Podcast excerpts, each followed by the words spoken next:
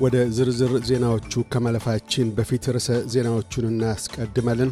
የፌዴራል በጀት ለላጤ ወላጆች የክፍያ ጭማሪ ሊያደርግ ነው። ግዙፉ የኮንስትራክሽን ኩባንያ ቦራል ለሠራተኞች ደህንነት ጥበቃ ባለማድረጉ መቀጮ ተጣለበት። የሳምከር መጎዳት ለአውስትሬልያ የሴቶች ብሔራዊ ቡድን የዓለም ዋንጫ ውድድር ውጤት አሳሳቢ ሆኗል። የሚሉት ግንባር ቀደም ርዕሰ ዜናዎቻችን ናቸው።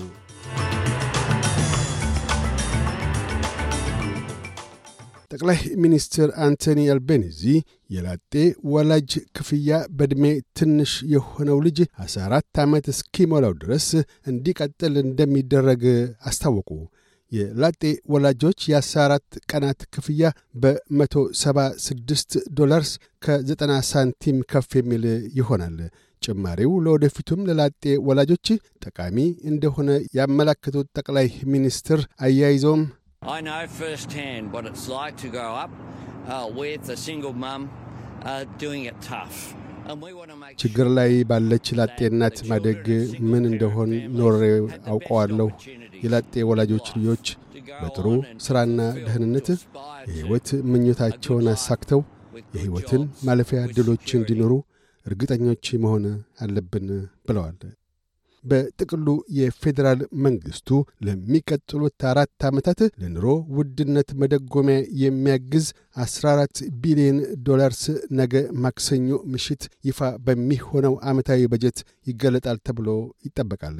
የፌዴራል በጀቱ ለኤሌክትሪክ ኃይል መደጎሚያ፣ ለኃይል ምንጮች ማሻሻያ ግንባታ፣ የግብር ቅናሽ፣ ለመድኃኒት ግዢ ቅናሽና ለሌሎችም የድጎማ ዘርፎች የሚውሉ እገዛዎችን የሚያካትት ይሆናል።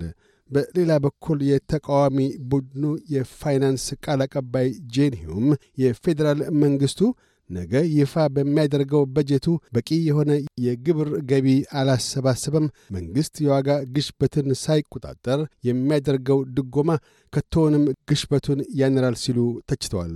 በተጨማሪም የተቃዋሚ ቡድኑ ኢሚግሬሽን ቃል አቀባይ ዳን ቴን በሚቀጥሉት ሁለት ዓመታት 715 ሺህ ፍልሰተኞችን ወደ አውስትራሊያ ማምጣቱ ለቤት ኪራይ ውድነት፣ ለመንገድ መጨናነቅ ምን ማለት ይሆናል በማለት ጠይቀዋል።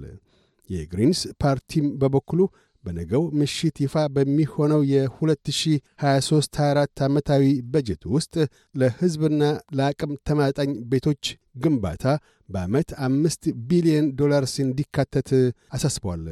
በታካይነትም በአገር አቀፍ ደረጃ የቤት ኪራይ ጭማሪ እንዲገታ ጠይቋል። ግዙፉ የኮንስትራክሽን ኩባንያ ቦራል የሠራተኞቹን ደህንነት ባለማስጠበቁ የ180 ሺህ ዶላርስ መቀጮ ተጥሎበታል። ቦራል ፍርድ ቤት ለመቅረብና ለቅጣት ብይን የበቃው ለሦስት ተደጋጋሚ ጊዜያት ሠራተኞች የብናኝ መከላከያ ጭንብል ሳያጠልቁ እንዲሠሩ መደረጉን የቪክቶሪያ የሥራ ደህንነት ኤጀንሲ ተከታትሎ መመልከት ከመቻሉ ጋር ተያይዞ ነው። የግንባታ ሥራዎቹ ከሚካሄዱባቸው ስፍራዎች የአንዱ ግንባታ ስፍራ ተቋጣሪ የሆነችው ጆዋና ማክኒል ለሲሊኮሲስ ሕመም መዳረጓን እያነባች ገልጣለች። የቪክቶሪያ ፖሊስ ሚኒስትር አንቶኒ ካርቤስ ነባር ዜጎች ለእስር ሲዳረጉ በፖሊስ ለሚደርስባቸው እንግልቶችም ሆነ ሞቶች ተጠያቂነት እንደሌለ ገለጡ። በ1991 የነባር ዜጎችን የእስር ቤት ሞት አስመልክቶ ከተካሄደው የሮያል ኮሚሽን ምርመራ ወዲህ ቪክቶሪያ ውስጥ 33 ሰዎች እስር ቤት ውስጥ ሕይወታቸውን አጥተዋል።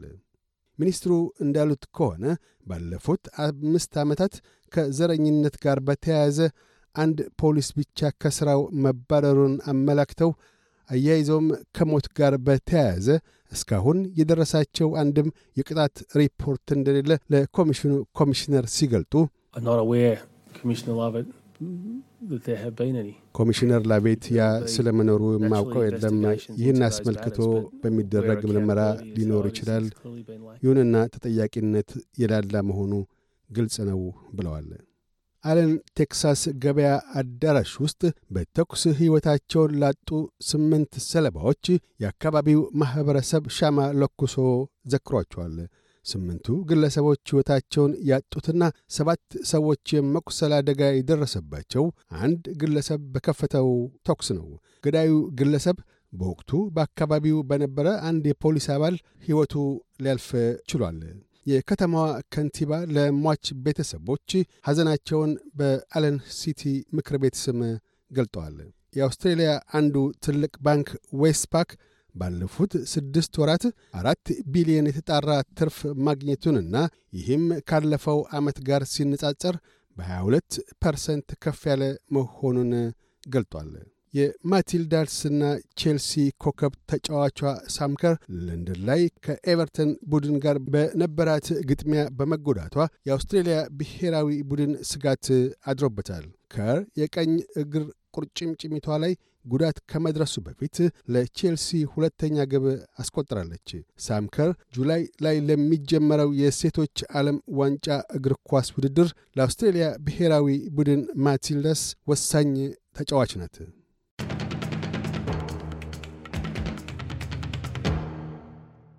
በዚሁ ወደ ውጭ ምንዛሪ ተመን እናመራለን። አንድ የአውስትራሊያ ዶላር 61 ዩሮ ሳንቲም ይመነዘራል። አንድ የአውስትራሊያ ዶላር 67 የአሜሪካ ሳንቲም ይሸርፋል።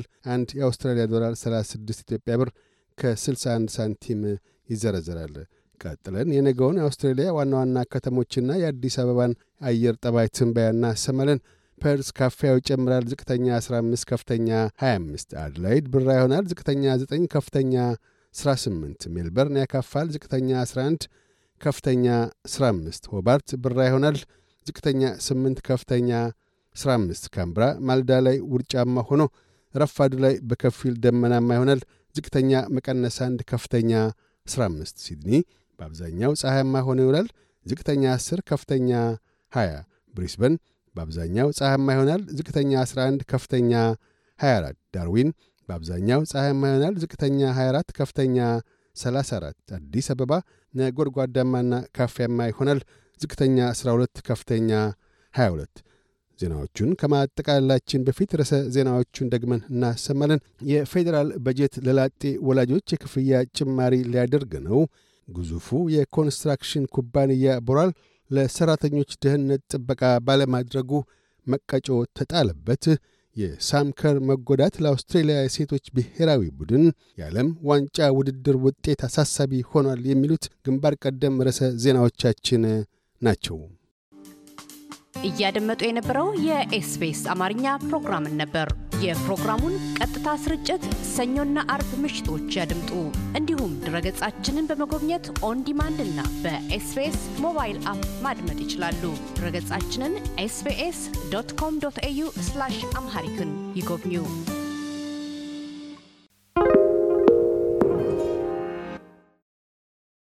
SBS is Australia's most trusted multilingual broadcaster. Our listeners are loyal, highly engaged, and have supported countless local businesses. We offer advertising packages for businesses of all sizes. Our experienced sales team will guide you through the process of owning a great campaign. Bring your own ad or have our production team make you something in one of our 68 languages. Start the conversation with your new audience today. Email sales at sbs.com.au.